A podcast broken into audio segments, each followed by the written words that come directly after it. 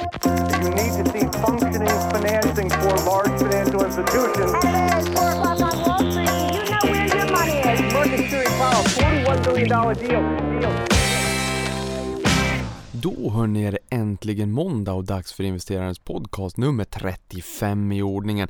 Det är dags att prata Apple som passerade en drömgräns här den 2 augusti på 1000 miljarder US-dollar. Första bolaget i amerikansk historia som passerar 1000 miljarder US-dollar.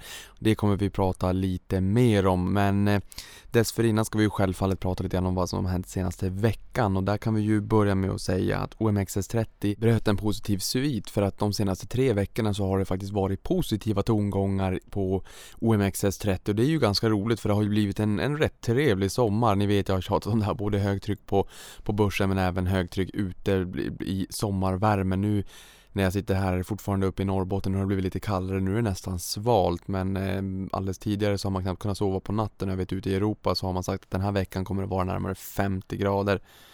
Vilket är eh, ganska otroligt egentligen men när det börjar sakteligen att eh, sjunka ner lite grann i alla fall här uppe och eh, det innebär ju också att sommaren sakta men säkert lider mot sitt slut och det innebär ju också att jag snart är tillbaka på jobbet vilket jag verkligen ser fram emot faktiskt.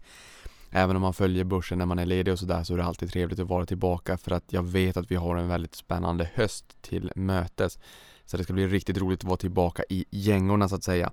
Men eh, OMXS30 då, tre veckor av positiva tongångar men den bröts då här i fredags förra veckan när börsen stängde för då backade den minus 0,05%. Inte jättemycket självfallet men likväl i negativt territorium och då var det ändå Swedish Match som var det bolaget som var mover under veckan med en uppgång på 5,3% och Swedish Match har pinnat på väldigt bra i år och fortsätter att göra det. Tar vi Stockholmsbörsens breda index och MXSPI så backade det lite mer faktiskt, minus 0,08% men där bjöd Episurf Medical sina aktieägare på 34,2% uppgång på en vecka. Det kan man ju säga. Det är en väldigt bra veckouppgång. Jag vet inte hur det har sett ut dessförinnan dock. Det är ju alltid värt att ta med i beaktning. Men just den här senaste veckan har varit väldigt bra. Sen har vi Dow Jones i USA upp 0,62 och där var det Apple då som steg 9,2% under veckan och drog med sig indexet uppåt. Sen har vi Nasdaq 281, en riktigt bra uppgång. Den har ju, Nasdaq har ju påverkats lite negativt eh, tidigare av teknikaktierna som har haft det lite kämpigt med lite sura rapporter där marknaden har eh, tagit det säkra för det osäkra och sålt av teknikaktier och extrapolerat lite grann och trott att trenden kanske skulle gälla alla teknikaktier vilket eh, det inte gjorde när vi fick facit i hand. Då. Men Ehm, här fick vi en ganska fin rebound på Nasdaq och där var det Idera Pharmaceuticals som steg hela 561%. Det brukar ju vara så här som sagt, Nasdaq det är ju många bolag, 2200-2300 bolag någonting. Varje vecka så kommer det finnas bolag, jag har sagt det förut, jag säger det igen, som kommer att gå väldigt bra. Då kan det ju vara värt att kika på det här bolaget eh, och se, okej, okay, det har gått bra senaste veckan, hur har det gått senaste månaden, senaste kvartalet, senaste året, senaste tre och fem åren också för att få någon form av känsla. Är det så att bolaget har gått upp 561% senaste veckan men har gått ner 99% senaste fem åren, ja då kan man ju ana att det finns några operationella bekymmer som man kanske borde sätta tänderna lite djupare i innan man springer och köper en aktie bara för att man tycker att den har gått upp väldigt mycket den senaste tiden då. Sen har vi S&P 500, de 500 största börsbolagen i USA, upp 1,36 och där var det Dish Network Corporation som då bjöd på en uppgång på 21,5%. Även det är en väldigt fin stegring på veckobasis får man ju säga. I Europa har vi Eurostox 50. Där sjönk vi 0,9% och då var det ändå Vivendi eh, bjöd på en uppgång som var då mover i det här indexet av 50 blue chip bolag eh, med en uppgång på 4,3% så att även i de jobbigaste och suraste marknaderna, även om ingen av de här indexerna jag rabblar upp nu har haft en speciellt sur vecka, det kan man ju inte säga. Men även i de suraste börsklimaten så finns det movers, eller finns de bolagen som frodas i alla marknadsklimat. Det här kan man ju egentligen jämföra med när man trodde att det inte skulle finnas liv i exempelvis kärnreaktorer eller att man tror att det kanske inte finns liv på andra planeter.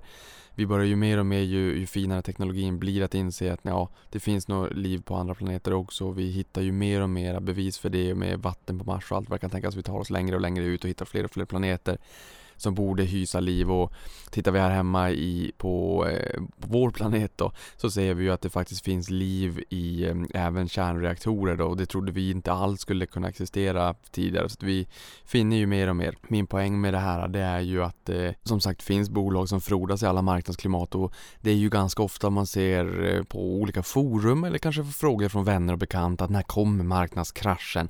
Det måste ju krascha någon gång. Nej, det måste inte krascha och det är ju inte speciellt vanligt att det kraschar. Det här har jag sagt så många gånger förut så jag kommer inte säga det en gång till men det intressanta här, eller ja det kommer jag säkert göra men inte just den här podden då. Det intressanta här då med att det finns så många olika klimat där det finns bolag som frodas i. Det gör ju att man ska fokusera på att hitta de bra bolagen man tror har bra förutsättningar framåt. Där man tror på bolaget, på produkten eller på tjänsten och på värdeskapandet i bolaget och på management och allt vad det är. Och det, kör! Ehm, och hitta de här bra bolagen när du sover gott om natten och inte bry sig lika mycket kanske om det makroekonomiska och de faktorerna eller hur börsen mår, om det är bra eller dålig börs och sådär. Eh, är det dålig börs så brukar man ju kunna köpa på sig lite mer aktier i de här bra bolagen för att sentimentet blir surt överlag och att det är många som inte bryr sig över fundamenta då utan man vill ut, man, vill, man får ont i magen och man vill liksom sälja bort de bolagen eller aktierna som har gått ner lite grann bara för att glömma helt enkelt att det har varit en nedgång eller att det har varit en dålig affär. Och det är ju snarare vad marknaden prissätter aktierna till snarare än det riktiga värdet. Och det tenderar ju att visa sig över tid istället. Så att där brukar det dyka upp rätt bra köplägen och det föranleder mig att kika lite närmare på Facebook som har haft det lite jobbigt. Inte minst då vid senaste rapporten och det var ju kanske inte precis vid rapporten utan snarare vid konf-callet då där man sa att man sänkte guidance för andra halvåret intäktsmässigt och även att lönsamheten skulle få sig en ordentligt hörn. En eh, nedgång på en 30% på rörelsemarginalen från 50 någonstans ner till 35 ja, det här var ju något som fick marknaden att bli väldigt orolig. Eh, men nu har man då stigit 10,3% sen senaste bottennivån i samband med den här rapporten och när de då sänkte guidance och, eh, förväntningarna förväntningar kring lönsamheten. Och i samband med Cambridge Analytica-skandalen när nedgången var ända ner till 149 dollar och 13 cent, ja då är vi upp 23,2% sedan dess. Min poäng här är ju att ja, det är ju inte roligt när det kommer den här, de här rapporterna man inser att aj, det där är inte alls bra för aktien. Men är det så att man är långsiktig i en aktie så brukar det ju kunna tendera på att faktiskt bjuda på bra köplägen. Det är därför jag egentligen bara vill påminna om det nu då. Så inte bara att vi i ett poddavsnitt säger att ja men nu gick det ner jättemycket. Eh, det var ju då Eh, den, den, största nedgången i, i, USAs börshistoria och 120 miljarder dollar, ja det är ju mer än de 104 miljarder dollar som Facebook värderades till när man kom in på börsen 18 maj 2012. Så att anledningen egentligen till att jag påminner om det, det är bara att man ska komma ihåg att, ja men vad hände därefter då? Nu har vi fått nyheterna, vi har blivit matade i media, men, men vad hände där sen då? Ja, även den här gången, både efter Cambridge Analytica-skandalen och efter den breda nedgången i samband med rapporten. Båda gångerna har det varit köplägen. Om det är så framåt, det har jag ingen aning om. Men jag vill bara att eh, påminna om att marknaden ofta överreagerar åt båda håll, både uppåt och neråt. Och just det här med att den överreagerar åt båda håll, ja men det innebär ju att jag inte bara sitter här och säger att ja men köp så fort det går ner. Därför jag säger ju också att marknaden tenderar att överreagera åt båda håll. Det såg vi inte minst med Intrum Justitia innan det blev Intrum då som det heter idag när man gick ihop med, eller aviserade affären att man skulle gå ihop med Lindorf. Ja då sprang ju aktien upp till 380 kronor och sen så har det varit lite turer där sen då.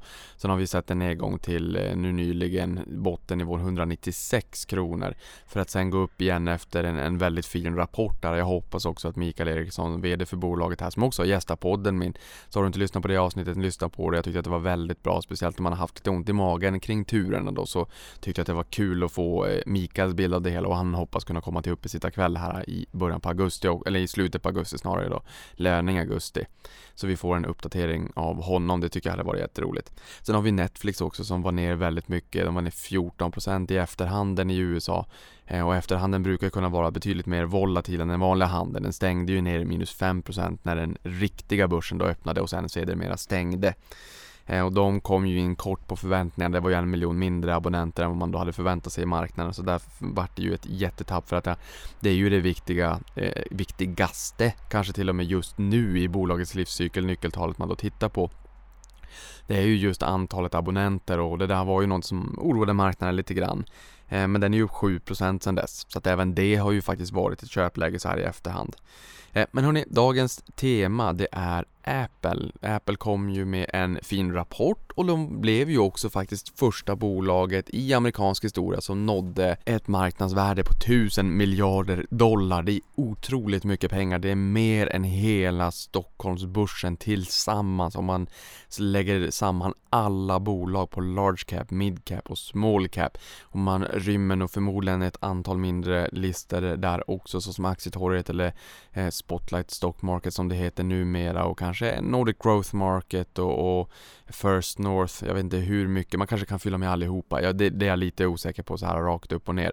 Men det är ett enormt eh, högt börsvärde och när jag säger att det är ett högt börsvärde, det är världens högst värderade bolag. Eh, men det är ju inte på P tal, alltså hur många gånger årsvinsten man betalar eller att bolaget är dyrt, utan snarare att bolaget är värt väldigt mycket. Det till trots så är värderingen faktiskt inte speciellt utmanande. Det kommer vi komma in på lite mer senare i podden. Men som sagt då, det första bolaget i USAs historia som når 1000 miljarder US-dollar och det var ju den 2 augusti då efter att man hade nått kursen 207 dollar och 5 cent. Och tidigare så sa man ju 203 dollar och 45 cent men sen kom man ju med sin 10Q där man, alltså en rapport till Securities and Exchange Commission som är deras motsvarighet till Finansinspektionen och sa då att man hade återköpt lite aktier.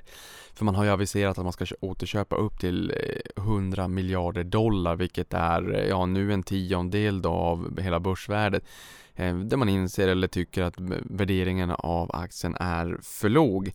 Eh, men först i världen sägs PetroChina då ha varit som har varit 1400 miljarder US-dollar och tillika då världens första bolag med den värderingen, eller över 1000 miljarder. Däremot så finns det viss skepsis här och bolaget var ju först, men skepsisen beror på att det bara var en free float på 2% och det innebär att 2% av, de, av aktierna i bolaget var utstående för handel, 98% var det då inte. Så det är en väldigt, väldigt liten skvalp av aktierna i bolaget som var ute för handel på marknaden och det innebär ju att även om 2% av bolagets aktier springer upp väldigt mycket så betyder det ju inte att om alla aktier var tillgängliga till salu att det hade sprungit lika mycket och då blivit 1400 miljarder US-dollar.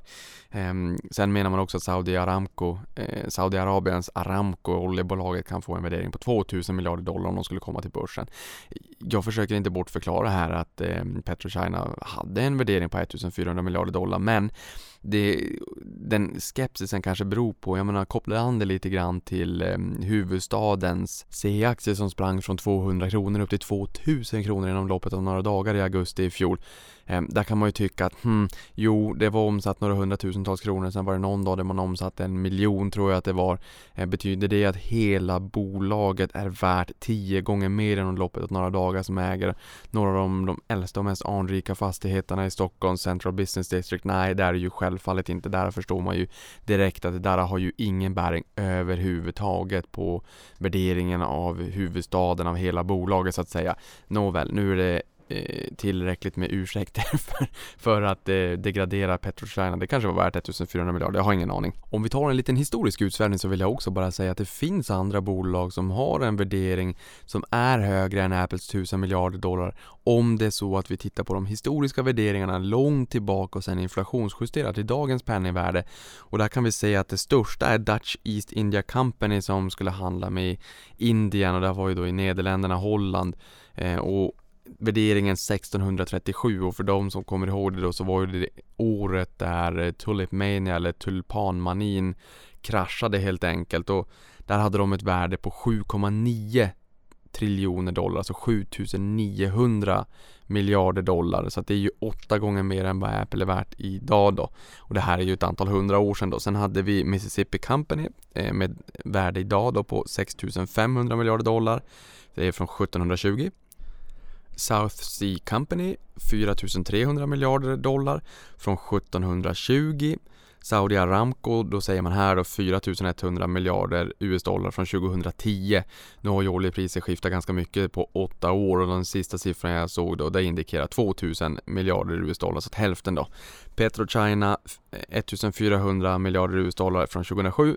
Standard Oil 1000 miljarder US-dollar från 1900 och Microsoft 900 miljarder US-dollar från 1999. Tack Visual Capitalist, alltid lika bra.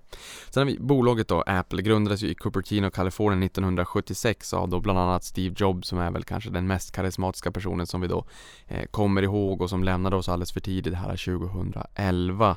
Eh, Tim Cook som är dagens VD, under tiden han har rattat bolaget så har vi faktiskt fått en fyrdubbling av aktiekursen. Men innan vi går in lite mer på rapporten som kom alldeles nyligen nu så vi, vi kikar lite grann på vilka bolag som har nått de andra milstolparna då historiskt. Nu nådde ju Apple 1000 miljarder US dollar, alltså 1 trillion US dollars. Men det finns ju andra bolag under vägen som har nått andra milstolpar upp till den här nivån. Och då har vi US Steel som var det första bolaget i USA att nå gränsen en miljard US dollar och det här gjorde man 1901 i samband med sin notering. Så att egentligen direkt bolaget noterades så fick man den här fantastiska värderingen då och då eh, som var en eh, milstolpe och eh, rekordhållare 1901 när det här skedde. Sen IBM nådde börsvärdet 100 miljarder US-dollar, alltså från 1 miljard till 100 miljarder då intradag 1987, samma år som jag föddes, men man orkade inte stänga över den nivån. Ehm, så att därefter, man ville då att det skulle stänga över nivån för att det skulle räknas. Sen kan man ju tycka att ja, men de nådde ju faktiskt 100 miljarder US-dollar. Eh, men det dröjde faktiskt åtta år senare innan man då nådde den här rekordnivån 100 miljarder US-dollar och då passerade den helt enkelt. Eh, sen var det Microsoft som var första bolaget att nå marknadsvärde 500 miljarder US-dollar men eh, det här var ju upptakten egentligen till IT-euforin som kulminerade kring år 2000 och där gick ju bolagen rakt upp i himlen och Microsoft gick som ett skållat troll helt enkelt så att 500 miljarder US-dollar då är vi halvvägs till Apples nivå på 1000 miljarder US-dollar och sen då som jag sa så torsdagen 2 augusti blev Apple första amerikanska börsbolaget att nå drömgränsen 1000 miljarder US-dollar och det här är efter att man då senaste året har sett sin aktiekurs stiga 33% eller adderat då närmare 3000 miljarder kronor till börsvärdet. Eh, och milstolpen uppnåddes 42 år efter att Apple grundades eller 117 år efter att US Steel nådde den första miljarden som jag pratade om, alltså 1901 och när bolaget börsnoterades. Eh, och enligt The Guardian så utgör Apples börsvärde närmare en tredjedel av Storbritanniens ekonomi eller dubbelt så stor då som Schweiz eller Turkiets. Eh, och för den som gillar kuriosa så kan vi säga att det är ungefär dubbelt så högt som Sveriges BNP också. Men även om det var Apple som vann den här kampen att först uppnå 1000 miljarder US-dollar så var det ju ett antal bolag som faktiskt var med och försökte kanske vinna den här eh, anrika nivån eller vad man ska säga. Jag menar Tim Cook har gått ut och sagt att det här är ju kul att vi når nivån men vi fortsätter att fokusera på att skapa eh, kundnytta och kundvärde och det är ju precis så man ska se på det. Vi på börsen tycker att det är lite roligt på de här nivåerna och man ska ju inte extrapolera eller tro att det är viktigare än vad det är men som sagt det är kul och jag var alldeles eh, festklistrad vid skärmen där minuterna innan eller den kvällen så att säga när man var extremt nära nivån och sen då sedermera också passerade den här nivån. Men jag menar det, det förändrar ju inte bolaget på samma sätt som att om börsen går ner imorgon eh, och dina aktier går ner kraftigt så att du får ont i magen. Det för, förändrar ju inte riktigt bolagen heller och då kanske man kan tänka sig att köpa på sig lite mer om man är långsiktig, det har jag sagt många gånger och jag menar Tim Cook menar ju också att det här som sagt inte förändrar bolaget men det är kul, det är en, liksom, en liten fjäder i hatten helt enkelt. Men de andra bolagen som var nära var ju dels Amazon, de har ett börsvärde på 873 miljarder US-dollar. Microsoft 808 miljarder US-dollar och Alphabet på 849 miljarder US-dollar. Så vi kommer ju förmodligen inom ganska snar framtid om det är så att tech fortsätter driva att se bolag som kommer in i klubben då one trillion dollar eh, companies helt enkelt. Så att vi har ju några stycken som står på kö. Eh, men hörni, Apples rapport då som kom in och som gladde aktieägarna, vad var det egentligen som var bra där? Ja, mm, rapporten var stark. Eh, sen kan man ju säga också att eh, telefonförsäljningen påverkas väl lite grann av att vi nu är i augusti. Vi väntar ju på de nya telefonerna som ska släppas i september, så jag menar bara redan nästa månad så kommer ju Apple ha sin keynote eh, förmodligen kanske första halvan i september som man då brukar ha och släppa en linje med nya telefoner så att jag menar vi är ju många, jag inkluderat, som väntar på den och kommer uppgradera och köpa en ny telefon då. Men det var en stark rapport och finanschefen sa att tillväxten var solid i hela världen och det är ju rätt intressant så inte bara i en enskild marknad utan faktiskt då i hela världen. Eh, och intäkterna i kvartalet uppgick till 53,3 miljarder US-dollar vilket var en ökning med 17% year on year. Eh, Medan vinsten per aktie steg 40% till 11,5 miljarder US-dollar. Så det är ju enorma siffror vi pratar om. Det här är alltså världens största noterade börsbolag som ändå lyckas öka intäkterna med 17% och vinsten med 40% vilket är helt fenomenalt. Sen menar ju inte jag att det här kommer bara för den saken skulle behöver fortsätta i all evig framtid. Det har vi ju sett historiskt att många stora bolag har trampat på miner och att det har hänt någonting. Jag menar, det är inget som säger att Apple inte kommer att misslyckas i framtiden och det är ju ofta det man hör när man pratar om Apple och deras framgångssaga och jag menar, så är det ju helt enkelt. Men fortsatt just nu så är det ju helt fenomenala siffror både lönsamhetsmässigt Eh, eller både lönsamheten, vinsten och eh, intäkterna helt enkelt, de växer väldigt kraftigt. Och Apple håller också på att omstöpas lite grann, för förut så var det ett hårdvarubolag och jag har haft en värdering därefter. Nu börjar det bli lite mer ett mjukvaru och servicebolag också. Vi ska prata lite mer om det. Och tittar vi då på försäljningsmixen så var 60% av intäkterna kom från utlandet, alltså utanför USA då. Ehm, och det här var faktiskt fjärde kvartalet i följd som intäkterna steg tvåsiffrigt, sa en nöjd Tim Cook. Eh, och försäljningen gynnades av fortsatt stark försäljning av iPhone vars snittpris också steg.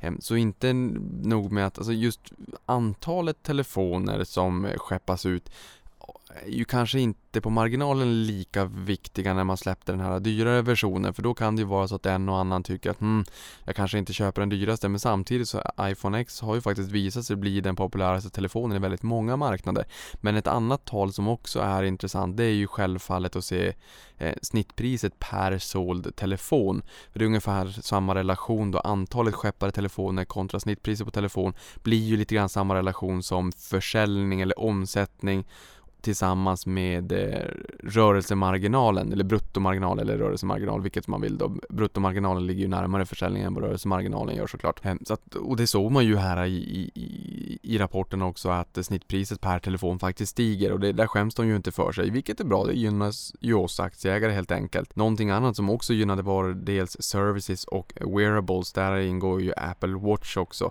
Ehm, och det har ju blivit mig veterligen världens mest populära klocka. Det har ju petat ner Rolex från den där eh, topplistan så att de som har varit kritiska till eh, Apple Watch och huruvida det är en hit eller en flopp. Ja, hittills så får man ju säga att det har faktiskt varit en väldigt fin hit för bolaget och det fortsätter ju att driva. Och just det här med att services också nämns eh, är ju rätt intressant för att det är ju det som i mångt och mycket gör att det är en omstöpning i bolaget bort från hårdvara. Nu är det inte så att man väljer bort hårdvara, men om man tar, tittar på intäktsmixen så är det ju så att eh, services utgör en allt större del därför att services växer väldigt kraftigt. Eh, vilket är intressant och vilket gör också att det blir liksom lite grann en annan eh, substans i bolaget helt enkelt. Man får lite annat än vad man fick för bara några år sedan när man köpte Apple. Sen har de ju kassan också, det brukar man ju se, där skriver ju media blixtsnabbt, hur stor är kassan egentligen? Eh, och nu uppgår den till 243 miljarder US-dollar då, så att det är styvt en fjärdedel av börsvärdet då som kassan utgör. Ehm, och det är ju lite lägre än förra kvartalet men då kan man ju också tillägga att bolaget faktiskt har återköpt egna aktier. Det var därför de kom med den här 10Q som då höjde priset från 203,45 dollar till 207 och en halv dollar innan de nådde 1 trillion dollar då, i och med att de hade återköpt egna aktier. Och sen så har man ju också höjt utdelningen med 16% så man har ju återfört mycket värde till aktieägarna helt enkelt den senaste tiden, det kan man ju inte säga någonting om. Men det som har oroat marknaden tidigare det är ju den stora andelen av intäkterna som kommer från iPhone-försäljningen. Och det är ju fortsatt ganska högt, det är runt 60% men här sa jag ju att det blir en liten omstöpning i bolaget som gör att substansen är lite annars än, än tidigare. Och det är ju exempelvis den starka tillväxten då inom services som fortsätter att växa. Eh, och det är ju än viktigare nu när marknaden börjar bli mera mättad, alltså smartphone-marknaden då. Eh, ju mer mättad den blir, desto viktigare blir det ju att bolaget kan bygga en intäktsbas som är mer stabil än bara beroende av försäljningen av just iPhone-telefoner. Även om det är väldigt många som eh, byter ut de här vartannat år. Men man måste ju ha andra intäkter också. Det räcker ju inte med att bara sälja eh, telefonerna helt enkelt. För då kommer man ju få en värdering därefter och det kommer man ju från tidigare. Nu har vi fått en multipel expansion som är ja, i princip nästan det dubbla sedan bara något år tillbaka. Eh, där skulle vi kunna få en multipel kontraktion om marknaden skulle bestämma sig för att nej men det här är ju ett hårdvarucase, Det var inget mjukvarucase eller ett, ett subscription case eller cloud case helt enkelt. Eh, vilket jag tror att det är. Men de har ju 1,3 miljarder enheter aktiva där ute runt om i världen och var och en av de här utgör ju en liten kiosk för just serviceintäkterna som man pratar väldigt mycket om. Och det är ju App Store, Apple Care, Apple Pay, musik, molntjänster, filmer, appar eh, och intäkterna från services steg 31% här i det senaste kvartalet till 9,55 miljarder US-dollar då. Eller strax över 85 miljarder svenska kronor. Eh, och det här är ju en ökning, alltså en acceleration av tillväxten från förra året för då steg man 18% eh, och nu då 31% Så det är ju fortsatt accelererande och det här marknaden verkligen har tagit fasta på att services växer väldigt kraftigt. Och det är inte nog med att det växer kraftigt, det växer snabbare i takt med att vi får se rapporterna helt enkelt. Och det här är ju någonting som man har tagit fasta på, det ser vi ju också i, i värderingen av bolaget och i aktiekurser som har pinnat på ganska bra. Och nu har bolaget 300 miljoner prenumeranter i någon form, vilket är en ökning med 60% bara senaste året. Och det är just nu närmare 30 000 appar i App Store som säljer någon form av prenumeration. Och där är väl eh, det normala att eh, upphovsmakaren får 70% och Apple tar 30% av kakan. Eh, det har vi sett med exempelvis Spotify om det är så att man har prenumererat via App Store. Då har man betalat 129 kronor i månaden för det där istället för 99 är det väl numera om man går direkt via Spotify. Det är ju många appar, ja i det här fallet då 30 000 som säljer någon form av prenumeration där Apple tar mest troligt 30% av kakan på, på alla de. Eh, det kan ju vara så att någon är riktigt stor så att man får bättre villkor. Men de tar en rätt hygglig del av kakan på alla de där och det är ju inte Apple behöver ju inte aktivt sälja det här utan det gör ju bolagen och apparna själva utan de tillhandahåller ju bara marknadsplatsen.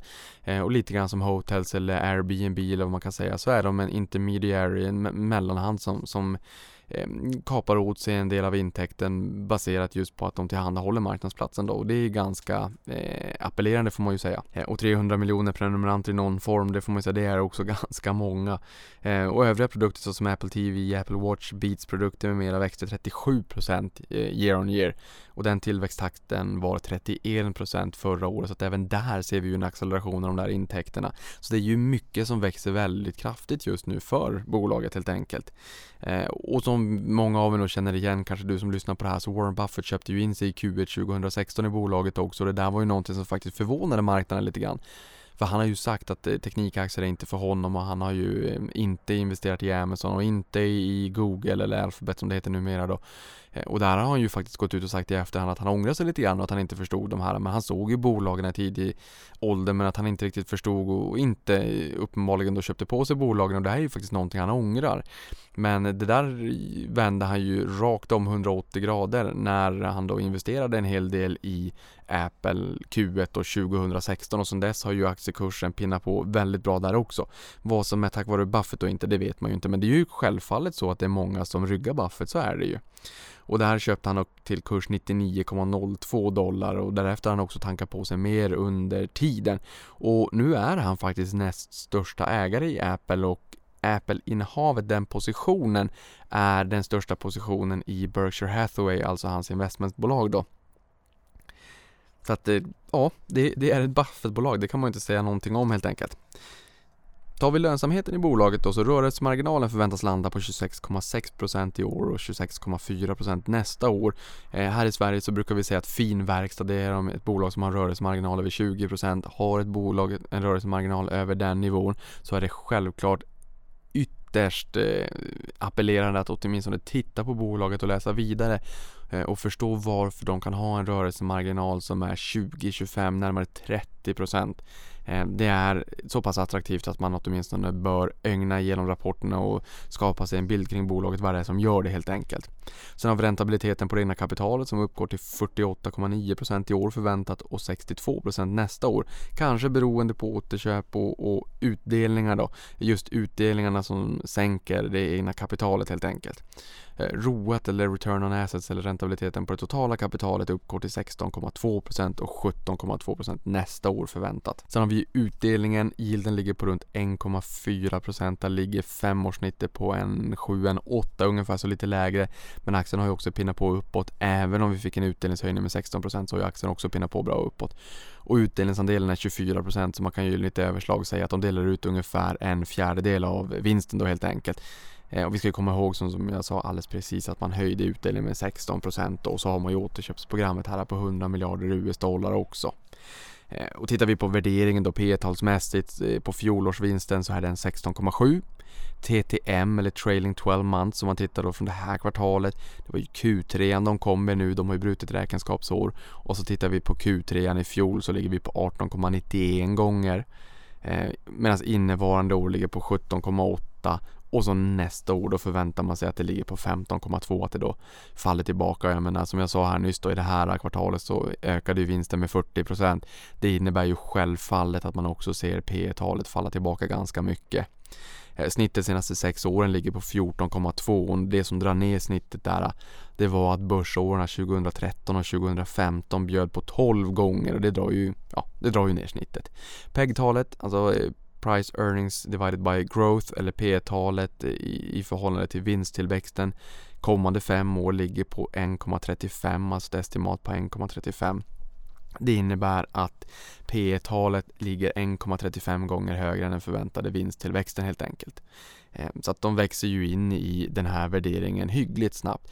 Aktiespararna brukar säga att ett PEG-tal på 1 till 1,5 det är ganska rimligt. Börjar man komma upp mot två gånger, det vill säga att P-talet är två gånger så högt som den förväntade vinsttillväxten, då börjar det bli lite dyrt. Eh, då kanske man ska avvakta och se om man kan få komma in lite billigare i bolaget vid något tillfälle. Men här då 1,35 det får man ju säga enligt de nycklarna ska vara ganska tidretande helt enkelt. Hörni, dags för ett nyhetssvep och sen så får vi säga stort grattis till Apple som kom med en jättefin rapport. Vi väntar kanske och ser då, i alla fall jag, vad som händer i september när de släpper de nya telefonerna. Eh, och sen nu såg jag här idag då när man stängde börsen i USA så ligger de på 1,01 trillion US dollars. Så att en liten uppgång idag också. Så stort grattis återigen. Det ska bli jätteintressant att se vilket bolag som kommer på andra plats då. Som passerar eh, 1000 miljarder US dollar efter Apple. Men nyhetssvepet då, amerikanska Caterpillar som är konkurrent till Volvo VCE eller Volvo Construction Equipment meddelade marknaden att den globala maskinförsäljningen steg med 25% under Q2. Anledningen till varför jag tycker att det här är intressant, det är för att det brukar vara en konjunkturmätare. Eh, och de började få upp ångan ordentligt under sommaren 2017 och jämfört med 2016 så visade man kraftigt negativa siffror. Så det har ju varit en, en rätt hygglig tillväxt i försäljningen för Caterpillar senaste året. Starbucks ska leverera kaffe med hjälp av Alibaba-bolaget LE.me, jag vet inte hur man uttalar det, i Kina som jobbar med, med leveranstjänster då. Det sägs att samarbete kommer efter att Starbucks upplever fallande försäljning i Kina där konkurrenterna som Luckin Coffee eh, satsa på direktleveranser med kraftiga rabatter för att attrahera kunder då. Starbucks kinesiska chef säger att direktleveranser börjar bli en livsstil och säger att konsumentmönster håller på att förändras.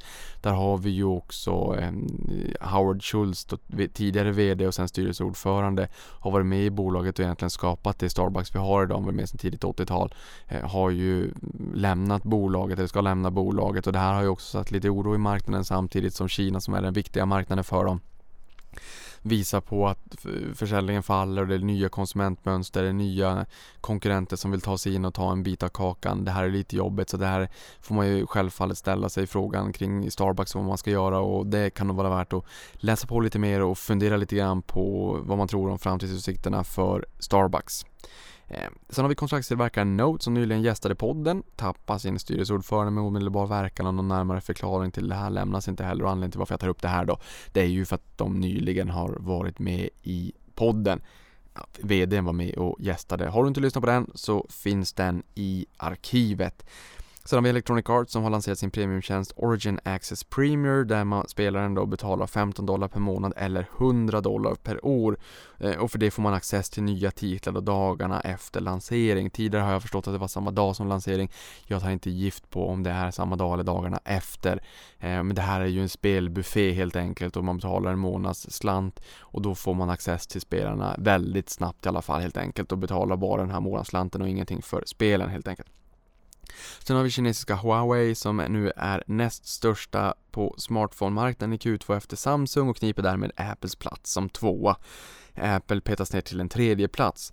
Eh, totalt skeppades 342 miljoner smartphones globalt under kvartalet vilket är en eh, minskning year on year och vilket är tredje kvartalet i rad med negativ tillväxt på årsbasis.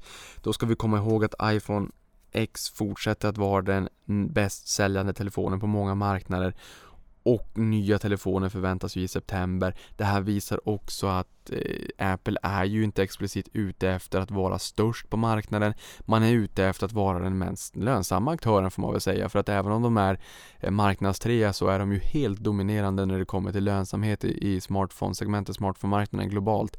Det är ju, eh, jag tror att de har en marknadsandel på 12-13% globalt. Men de tar över 90% av vinsterna om man tittar historiskt i alla fall. Så att de är ju helt dominerande och det här visar ju också beroende till att ställa om från att bara vara hårdvaruberoende till att mera ha en, en bred intäktsbas och se sina serviceintäkter växa och det här gör de ju. Jag sa ju det att de växte 31% i kvartalet, de fortsätter att växa. Sen har vi också eh, Tim Cook säger att man har en väldigt spännande pipeline framåt både för hårdvaror men även för services. Man hade ju då 300 miljoner abonnenter i någon form antingen e egna eller via tredjeparts appar. Eh, så att serviceintäkterna återigen fortsätter vara väldigt viktiga för bolaget framåt också. Sen har vi rekordmånga konkurser i Sverige under sommaren och 545 dito under juli månad vilket var en ökning med 48% på årsbasis. Och det här är den högsta siffran sedan man började med de här mätningarna då 98 vilket är lite oroande och man frågar sig lite grann varför det är så att konkurserna ökar väldigt kraftigt nu under sommarmånaderna. Det kan ju inte vara så att man har fått solsting och inte kan betala sina räkningar helt enkelt. Någonting måste ju föranleda varför det har blivit en sån kraftig ökning. Det här kommer vi säkert få läsa lite mer om. Läsplattan Storytel Reader finns nu tillgänglig för den svenska marknaden och bolaget hoppas att e-boksläsandet ska få sig en uppsving. Sen har vi Sodastream som var populärt på 90-talet har fått sig en riktig uppsving i samband med rapporten och där rusar man då 23%. Det här med att göra eget bubbelvatten det var väldigt populärt när jag var liten och det är mer populärt eh, nu för tiden då också och intäkterna här ökade med 31,3% medan vinsten steg 81,7% på årsbasis. Så det är ju väldigt kraftigt kraftiga siffror. Det här har vi även sett i aktiekursen då. Senaste kvartalet ska vara det bästa i bolagets historia och sen februari 2016 så är aktien mer än en 10-bagger. Det innebär alltså att eh, aktien har gett en avkastning på mer än 1000% sedan dess.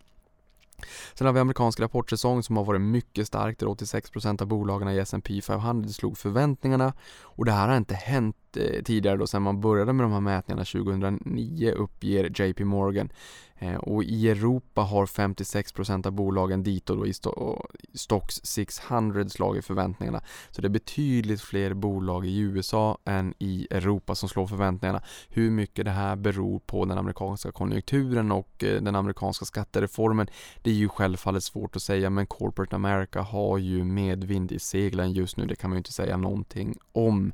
Och det här undrar man ju också om det här kan bli en förlängd konjunktur, för det här har vi inte sett riktigt tidigare. Det var den största skattereformen på 30 30 år. Så huruvida det här förlänger konjunkturen som vi tidigare sagt har varit ganska synkroniserad, nu är den inte riktigt synkroniserad. Vilka sekulära effekter det här kan få, det tycker jag kommer att vara väldigt intressant att fortsätta se här framåt. Det är någonting som vi kommer fortsätta hålla ögonen på. Sen har vi den amerikanska högtalartillverkaren Sonos som eh, börsnoterades i USA här under veckan som steg 33% i premiärhandeln. Däremot ska man komma ihåg här då att eh, priset sattes till 15 dollar istället för det initiala spannet på 17 till 19 dollar. Och det här argumenterade man för att techsektorn, teknikaktierna haft det ganska jobbigt den senare tiden, inte under lång tid men senare tiden, senaste veckorna. Så att man vill ju att det skulle bli en bra introduktion tolkar jag det som, det vill man ju alltid. Eh, så att man satte det ganska lågt och då är det ju inte konstigt kanske att den stiger lite grann helt enkelt. Sen har vi ju Activision Blizzard och Tencent som ingår i samarbete kring en mobilversion av spelet Call of Duty för den kinesiska marknaden och det här kommer vara ett free to play Eh, så där får man väl köpa lite mera skins och eh, vapen och allt möjligt i spelet då. Det här med in-game purchases har ju växt och blivit väldigt stort som jag förstår det. Sen har vi Kopparbergs bryggeri som uppger att sommaren har varit fantastisk. Eh, och året kan bli ett rekordår för bryggerinäringen i allmänhet och i synnerhet säger Kopparbergs här då att om ingenting oförutsett händer i augusti och september så lär det bli ett rekordår för Kopparbergs då, säger eh, VD Bronsman. Och här kan jag ju säga som ett sista medskick också att Eh, aktierna tenderar ju att svänga över tid. Jag köpte mera aktier i Kopparbergs på 170 kronor och 40 öre när det stökade till i februari. Eh, och där såg jag ju också att pundet är ju något som är viktigt för Kopparbergs, kanske blir lite mindre viktigt eh, här om en tid i och med att 50% av intäkterna kommer från UK, kostnaden har man i Sverige nu kommer man ju, eller har sagt att man kommer ta en större andel av kostnaderna i UK då och, och, ha en del produktion där. Inte flytta, det är jag inte säker på, men att man kommer ha en del produktion där. Och det här tolkar jag också som att det beror delvis på att det finns vissa aktörer i UK som säger att man kommer att favorisera inhemska producenter. Och i och med att det är den största och mest viktigaste marknaden för Kopparberg så kan de ju inte göra annat då än att bli en domestikproducent helt enkelt. Men det finns andra marknader som eh, Sydafrika, Australien och USA som man också hoppas på. Eh, och här, man säljer ju cider som är den stora exportvaran i rätt många ställen runt om i världen självfallet då. Ofta där svenskar turister eller vad så det började. Man gick in i resebyrån då och kikade på vars resor svensken och sen så sålde man dit. Jag har sagt det förut men för den som inte har lyssnat på avsnittet med Kopparbergs VD Peter Bronsman då eh, så finns den i arkivet också. Han har drivit det här sedan 29 års ålder. Eh, nu är han inte 29 längre. Det är en, eh, även om du inte kommer att äga aktien så är det en feel good story och det är kul att lyssna till den. Mera den typen av företagsledare i olika bolag, i, förhoppningsvis även i de bolagen som du har i din portfölj. Det är kul att se när man liksom dedikerar li sitt liv, eh, ja, inte bara livet, allt handlar inte om företaget, det handlar ju inte om att bara driva ett bolag, det finns mycket annat också. Men det är kul att se de börsbolagen man har i portföljen när man har riktigt dedikerade eh, personer på antingen som VD eller ordförande eller, eller nyckelpositioner och ja, det är ju ett sånt eh, solskenscase det här men min poäng är att pundet hade stärkts under förra året. Där gick jag in på Riksbankens hemsida. Då kan man ju se snittet och svenska kronan mot pundet och så kan man se snittet från 2017 då. Samtidigt som jag tyckte att nu var väl marknaden lite väl bäsig och sen så kommer den här heta sommaren också som gynnar egentligen alla bryggerier mer eller mindre. Ehm, och sen så kan det ju finnas vissa variationer beroende på operationella utmaningar eller så att man kanske slår i produktionstak och sådär vilket gör att man inte kan leverera och då kan man inte dra nytta av den här sommaren som tarvar väldigt mycket eh, läsk, öl och cider och sådär. Men allt annat lika så bör det vara en väldigt bra sommar för väldigt många av dem. Men då tyckte jag, mm, nu är man väl lite väl bäsig och det blir ofta sådär att när det är någonting som händer i marknaden, ni kommer ihåg jag sagt det förut, 2 februari, någon form payroll, eh, lönetrycket var lite högre än vad man hade förväntat sig, man vart rädd, vi fick ett jättenedställ den 5 februari och där i öppningskolen från kvart i nio på morgonen till nio eh, då var det väldigt många aktier som såg väldigt breda nedställ och där kan man ofta plocka på sig och få in aktier till väldigt bra kurser. Det är nästan lite grann som att stjäla godis från småbarn och det ska man ju inte göra. Och det är därför jag också försöker ge min bild över hur man kanske inte ska agera och inte låta oron i magen ta över och snarare vara liksom lite mer strängkalkylerande, nyttomaximerande, hålla huvudet kallt eller som eh, Iljan Battlan när han kom till eh, podden här eh, förra avsnittet och pratade om rapporten i SBB då, eh, Samhällsfastighetsbolaget i Norden, när han tyckte att rapporten var, eh, tolkades lite fel av småspararna och sålde bort sig till förmån för institutionerna som fick köp, eh, som köpte på sig efter att bolaget fick köpreka, en köpreka och en analys som inte kommer ut till småspararna till handa och sådär. Så att man ska försöka hålla huvudet lite kallt och försöka göra sin hemläxa och inte få panik. Ungefär som Jim Cramer i USA brukar säga “Nobody has ever made a dime by panicking” och det ligger mycket i det, jag kommer att säga det i framtiden igen. Det är väldigt många bolag jag har gjort väldigt fina avanser i just när det har varit väldigt mycket oro på marknaden, när man säljer bort aktier, när man inte vill äga aktier. Och det kan ju vara så att 90% av, av aktiekapitalet ligger helt intakt. Folk folk sitter på händerna och inte gör någonting. Men vi har ju en daglig omsättning på börsen. Vi har en free float, alltså den andelen av aktierna i ett börsbolag som omsätts på något, något, någorlunda regelbunden basis. Och jag menar, då kan vi få ett nedställ i de aktierna. Det kanske inte, som jag var inne på tidigare här i podden, det kanske inte säger någonting om att PetroChina på riktigt är värt 1400 miljarder US-dollar bara för att eh, 2% av free floaten handlas upp väldigt mycket. Men det innebär ju likväl att det är jag som småsparare får köpa på mig mer aktier till till den kursen när marknaden får panik och aktiekurserna faller väldigt kraftigt. Det här ser jag i väldigt många bolag. Jag brukar alltid utnyttja de här lägena i bolagen när jag är långsiktig och det har alltid lönat sig. Betyder det att börsen aldrig kommer falla? Nej, självfallet, den faller också. Jag brukar säga det också, att det är väldigt få som kommer ihåg att börsen var ner närmare 30% från den 27 april 2015 till den 27 juni 2016 där när Brexit, när vi fick urblåsningen och bottenkänningen i Brexit och det föll 8.42 just den dagen när vi öppnade upp efter midsommar. Så att självfallet så kan du falla, men jag menar, om man vågar blicka lite längre så brukar det, man brukar få bra betalt för att köpa på, på sig mer aktier i bra bolag om man vågar vara långsiktig. Och här överlåter jag till dig och jag tror och hoppas på att de bolagen du har i aktieportföljen, att du har gjort din hemläxa, att du tycker att det är bra bolag, att det är bolag som är duktiga på att öka försäljning, marginaler, vinster, bra management, ett bra förtroende, man har ett bra track record i marknaden och sådär. Och med de orden hörni, nyhetssvepet, nyhetssvepet är slut för länge sedan så jag säger tack och godnatt. Och nu börjar det bli mörkt även här uppe i Norrbotten så går ju inte solen ner på sommaren men nu har det börjat bli lite mörkare, det vänder och det börjar bli kallare ute och vi går mot ett eh, Q4 snart. Vi är inne i Q3, Q4 väldigt viktigt för många konsumentrelaterade aktier. Då får vi helt enkelt se om vi får tomterally i år. Nu har jag pratat alldeles för länge. Tack och godnatt.